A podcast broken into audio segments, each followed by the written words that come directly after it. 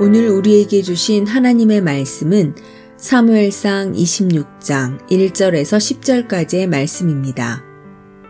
10사람이 기브아에 와서 사울에게 말하여 이르되 다윗이 광야 앞 하길라 산에 숨지 아니하였나이까 하매 사울이 일어나 10광야에서 다윗을 찾으려고 이스라엘에서 택한 사람 3천 명과 함께 10광야로 내려가서 사울이 광야 앞 하길라 산 길가에 진친이라.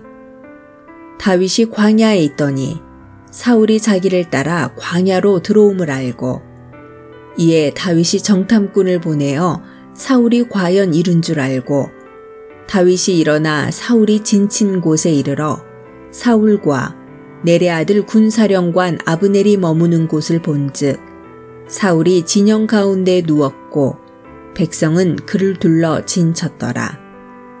이에 다윗이 햇사람 아히멜렉과 수루야의 아들 요압의 아우 아비세에게 물어 이르되 누가 나와 더불어 진영에 내려가서 사울에게 이르겠느냐 하니 아비세가 이르되 내가 함께 가겠나이다.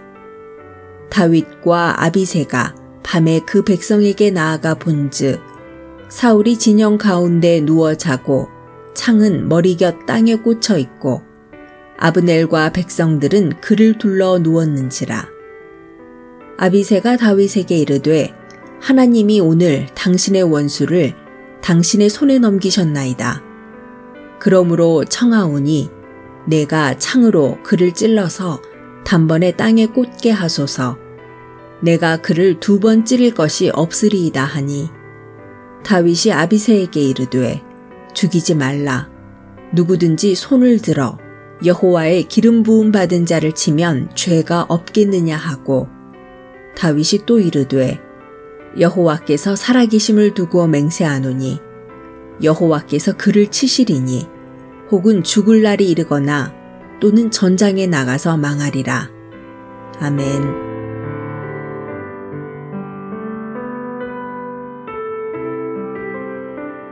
안녕하세요. 수요 묵상의 시간입니다. 사울 왕은 다윗이 숨어 있는 곳에 정보를 받게 되고 3천여 명의 군인들을 이끌고 다윗을 잡으러 가게 됩니다. 다윗은 이 사실을 알고 자신의 부하인 아비세와 함께 사울 왕의 진영을 밤에 몰래 침투합니다. 사울 왕의 진영은 엉망이었습니다. 자신들의 수가 많다는 것만 믿고 밤에 경계병도 세우지 않고 모두 자고 있었습니다. 사울 왕도 자기의 창을 땅에 박아두고서 누워 자고 있었지요. 다윗과 같이 따라간 아비세가 다윗에게 사울왕을 죽이게 해달라고 허락을 구합니다. 사울왕을 죽이면 다윗의 고난은 여기서 끝나게 됩니다. 그리고 이스라엘의 왕이 될 수도 있습니다. 그러나 다윗은 이것을 반대합니다. 하나님께서 세우신 종을 사람이 심판할 수 없다라는 이유 때문이었습니다. 그리고 다윗은 아비세에게 하나님의 뜻에 대해서 이렇게 이야기합니다. 오늘 10절의 말씀입니다. 하나님께서 사울 왕을 직접 쳐서 벌을 주실 수도 있다. 그게 아니면 하나님께서 사울 왕을 살 만큼 살다가 늙어 죽게 하실 수도 있다. 그리고 마지막으로 하나님께서 사울 왕을 전쟁터에서 죽게 하실 수도 있다. 다윗은 이 세 가지 가능성을 이야기할 뿐 자신은 절대 사울 왕을 심판하지 않겠다라고 합니다. 아비세와 다윗은 하나님을 다르게 이해하고 있습니다. 아비세는 자신의 뜻을 이미 정하고 하나님의 뜻도 자신의 뜻과 같다라고 확신합니다. 이건 참 어리석고 무서운 확신입니다. 성도 여러분, 이런 확신을 버리십시오.